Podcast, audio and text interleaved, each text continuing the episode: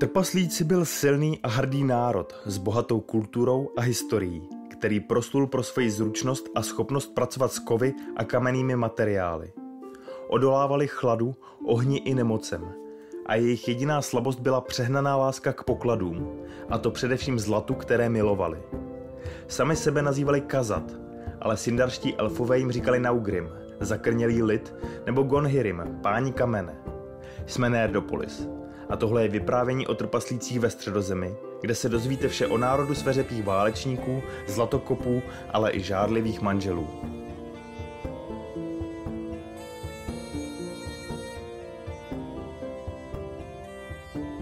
Na rozdíl od elfů a lidí, trpaslíky nevytvořil Eru Iluvatar, ale jeden z božských duchů Valar, Aule, který panoval nad všemi látkami, z nich se skládá středozemě a celý svět. Aule byl kovář a mistr všech řemesel a těšila ho zručná práce, ať už to byly maličkosti nebo mohutné stavby. Díky němu vznikly drahokamy, které se daly nalézt v zemi, stejně jako zlato a další drahé kameny, kterých si lidé, elfové i mnoho dalších ras ve středozemi velmi cenilo. Aule se těšil na příchod Ilúvatarových dětí, elfů a lidí, protože jim toužil předat svoje řemeslo a znalosti. Nakonec Aule nevydržel dlouhé čekání na splnění Ilúvatorových plánů a vytvořil vlastní rasu, kterou nazval trpaslíci. Podobu elfů a lidí měl Aule ve své mysli nejasnou a také udělal podle svého nejlepšího uvážení. Silné a robustní, spíše než krásné a obratné. V obavách, že by ho mohli ostatní Valar za jeho činnost potrestat, pracoval Aule tajně a v jedné síni pod horami nakonec stvořil sedm otců trpaslíků.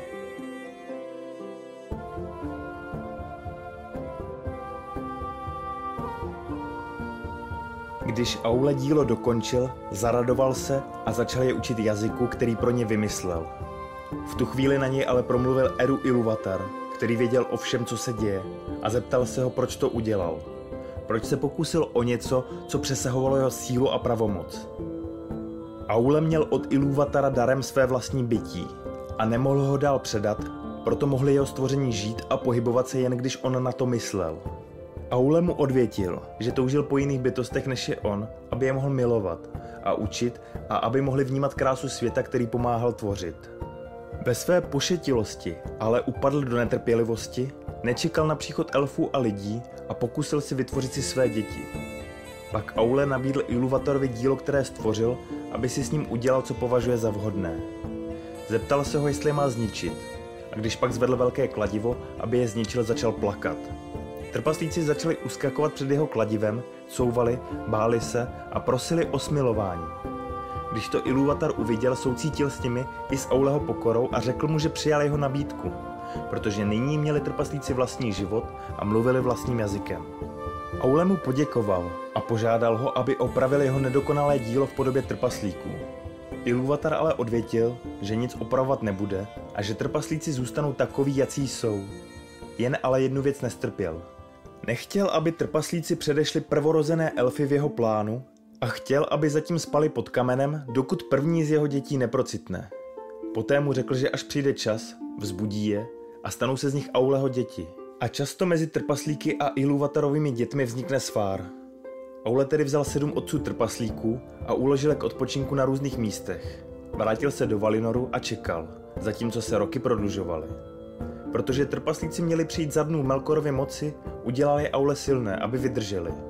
Proto jsou trpaslíci tvrdí jako kámen, zarytí, stálí v přátelství i nepřátelství a snášejí námahu, hlad a tělesná zranění sveřepěji než všechny ostatní mluvící národy. Také žijí déle. Mnohem déle než lidé, ale pořád ne věčně a jejich život je v očích elfů zrno písku v přesýpacích hodinách. Trpaslíci věří, že se o ně Aule po smrti postará a schromáždí je do zvláštních síních v Mandosu, kde je Iluvatar posvětí a dá jim nakonec místo mezi elfy a lidmi. Pak budou mít za úkol sloužit Aulemu, pomáhat mu při obnově Ardy po poslední bitvě. Mezi trpaslíky se také říká, že se sedm otců trpaslíků vrací, aby opět žili mezi svými příbuznými a opět nosili svá pradávná jména. Neexistuje na to žádný důkaz, ale když například zemřel Dury nesmrtelný, v jeho domě se narodil dědic tak podobný svému praotci, že okamžitě obdržel jméno Durin.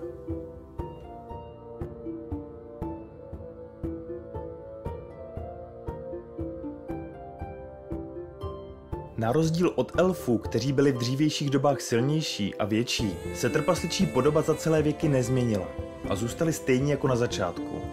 Protože Aule věděl o Melkorovi a jeho moci, udělal trpaslíky statné a silné, aby na ně nepůsobil chlad ani oheň. A houževnatější než plemena, která po nich následovala. Byli tvrdošíní, nepodmanitelní a vytrvalí v práci i strastech. V boji byli stateční a jejich hrdost a vůle se nedala zlomit. Byli otužilí, ale ne vysocí. Měřili od 4 do 5 stop. Jejich charakteristickým znakem byly mocné vousy, které mají od počátku svého života, muži i ženy. A říká se, že by trpaslíci raději zemřeli hanbou, než aby se nechali oholit. Protože je čekala dlouhá práce a lopota, dostali život v průměrné délce kolem dvou a půl století. Někteří se ale dožili vyššího věku. Například Dvalin z Torinovi výpravy za dračím pokladem zemřel ve svých 340 letech a o Durinovi prvním zvaném nesmrtelném se tradovalo, že žil skoro 2,5 tisíce let. Trpaslíci byli do svých 30 let považováni za mladé na práci i na válku. Ve věku 40 let dosáhli svého plného vzrůstu, který si udrželi po většinu svého života. Ve svých 240 letech byla většina trpaslíků schopná pracovat i bojovat se stejnou měrou, jako by jim bylo 40. A skutečně biologicky zestárli teprve až 10 let před svou smrtí, kdy si jim rychle udělali vrázky a zešedivěli. Nikdy ale neplešatěli. Trpaslíci měli pevné zdraví, protože byli imunní vůči lidským nemocem. Mohlo se ale stát, že stloustli do obřích rozměrů. V prosperujících podmínkách mnozí stloustli kolem 200 let svého věku a stali se fyzicky neschopnými. Bombur, další účastník dračího dobrodružství, byl nakonec třeba tak tlustý, že se nedokázal přesunout z lože ke stolu a muselo ho zvedat šest mladých trpaslíků. Nutno ale podotknout, že Bombur měl sklony k tloustnutí už ve svém produktivním věku.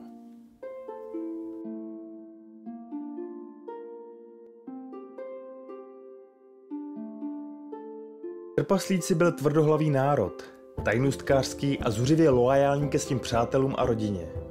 Ve své touze, aby jejich děti vyrostly vytrvalé a odolné, s nimi sice zacházeli tvrdě, ale chránili je za každou cenu. Trpaslíci nesnášeli zranění svých dětí a rodičů více než zranění sebe sama.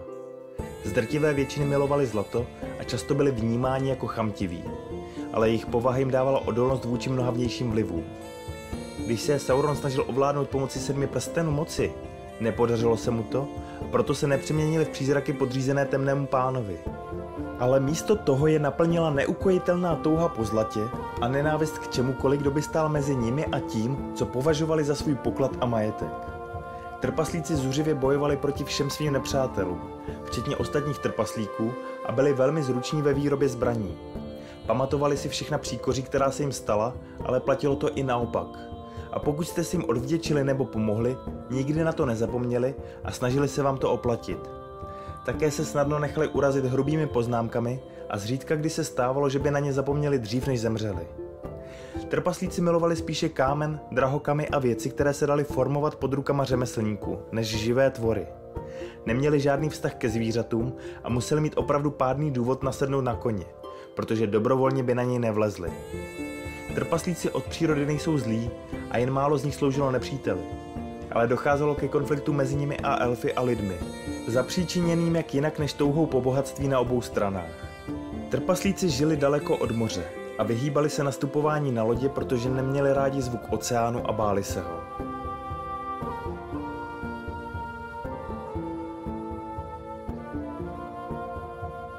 Trpaslíci často čelili velkému poklesu populace, zejména v období válek, a dařilo se jim zvýšit porodnost jen v období prosperity. Pomalý nárůst byl způsoben vzácným výskytem trpasličích žen, které tvořily jen asi třetinu jejich národa. Jedinou trpasličí ženou jmenovanou v Tolkienově legendáriu je Dís, sestra Torina Pavézy, která dostala místo v záznamech pravděpodobně jenom díky rodokmenu v dodacích v návratu krále, aby k ní mohly být připsáni Fily a Kily. Trpaslíci se málo kdy ženili před devadesátkou a jen zřídka měli více jak tři děti. Za svůj život si vzali jenom jednoho manžela nebo manželku a podobně jako ve věcech svých ostatních práv žádlili na všechny, kteří by na jejich druha v životě i ve zbraněn pohlédli. Trpaslíků, kteří se nakonec oženili, bylo ve skutečnosti méně jak třetina, protože ne všechny trpasličí ženy si chtěli vzít trpasličí muže a naopak.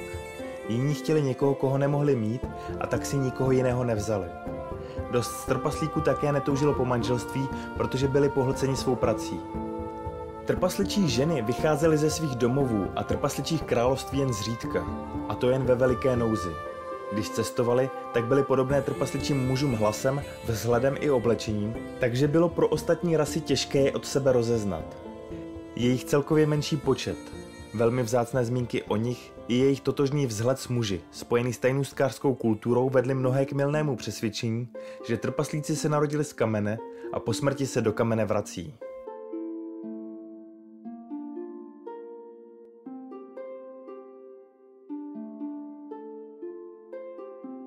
Trpaslíci byli jedni z největších horníků, kteří ve středozemi existovali. Dokázali vykopat obrovské síně pod horama, kde si vybudovali svá slavná města.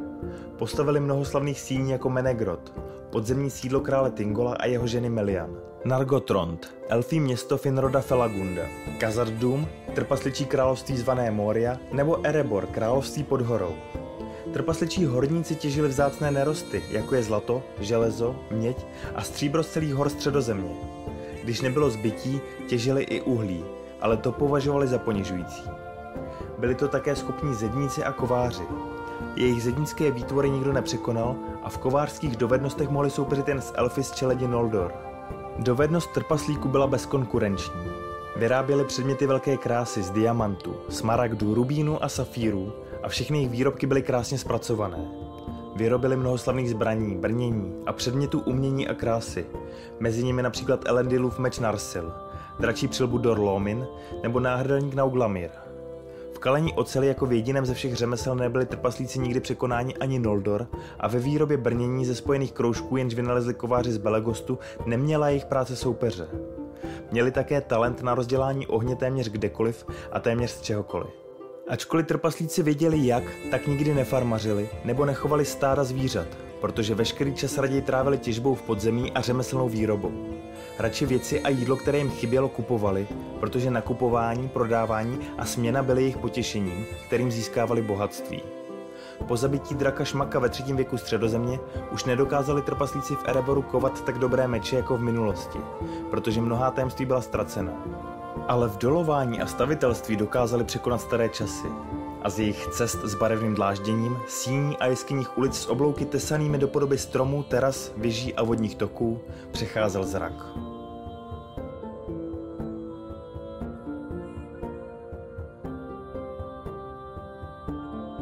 Málo se o tom ví, ale pastýři stromů Enti vznikli v podstatě díky trpaslíkům a jejich lásce k dolování země. Když se totiž Auleho manželka Javána, dárkyně plodů, která miluje vše, co roste na zemi, dozvěděla od svého chotě, co provedl, neměla z toho moc radost. Protože Aule před ní svoji myšlenku na stvoření tajil, než ji uskutečnil, věděla, že jeho děti budou mít pramálo lásky k věcem, které miluje ona. Budou milovat především věci, které udělají vlastníma rukama jako jejich otec. Budou dolovat v zemi a nebudou si všímat toho, co na zemi roste a žije. Mnohý strom pak pocítí zuby jejich nelítostného železa. Pak se Javána odebrala za Manvem, nejvyšším z bohu Valar, a řekla mu o svém trápení a přání, aby stromy mohly mluvit za všechno, co má kořeny, a trestat ty, kteří jim křivdí. Manve potom rozvíjeli Javáninu myšlenku, která před ním rostla, a nakonec se mu obnovilo vidění. A on spatřil v hudbě stvoření mnohé, co tam bylo, ale on si toho zatím nevšiml. Pak zavolal všechny Valar a oznámil jim, že až se probudí Ilúvatarovi děti, budou povoláni duchové, kteří budou obcházet lesy a jejichž hněv se opováží jiní vzbudit jen na vlastní nebezpečí. Tak se do středozemě dostali Enti, pastýři stromů, kteří stromy chrání, milují a starají se o ně. A to je dnes zpovídání o mocném národu trpaslíků vše. Co si o nich myslíte, jak je vnímáte mezi ostatními národy středozemě? Napište nám do komentářů. A pokud chcete mít po ruce přehled zajímavostí a zábavu nejen ze světa pána prstenu, vytvořili jsme vlastní Nerdopolis diář, průvodce fantastickým rokem fanouška popkultury. Je k sehnání v předprodeji na webu knih Dobrovský. Nebo nás můžete podpořit nákupem trika z naší kolekce na www.blackfinstore.cz lomeno Nerdopolis. Jako vždy se loučí Libovan Kenobi a Honzík Křepelka. Geek and Proud.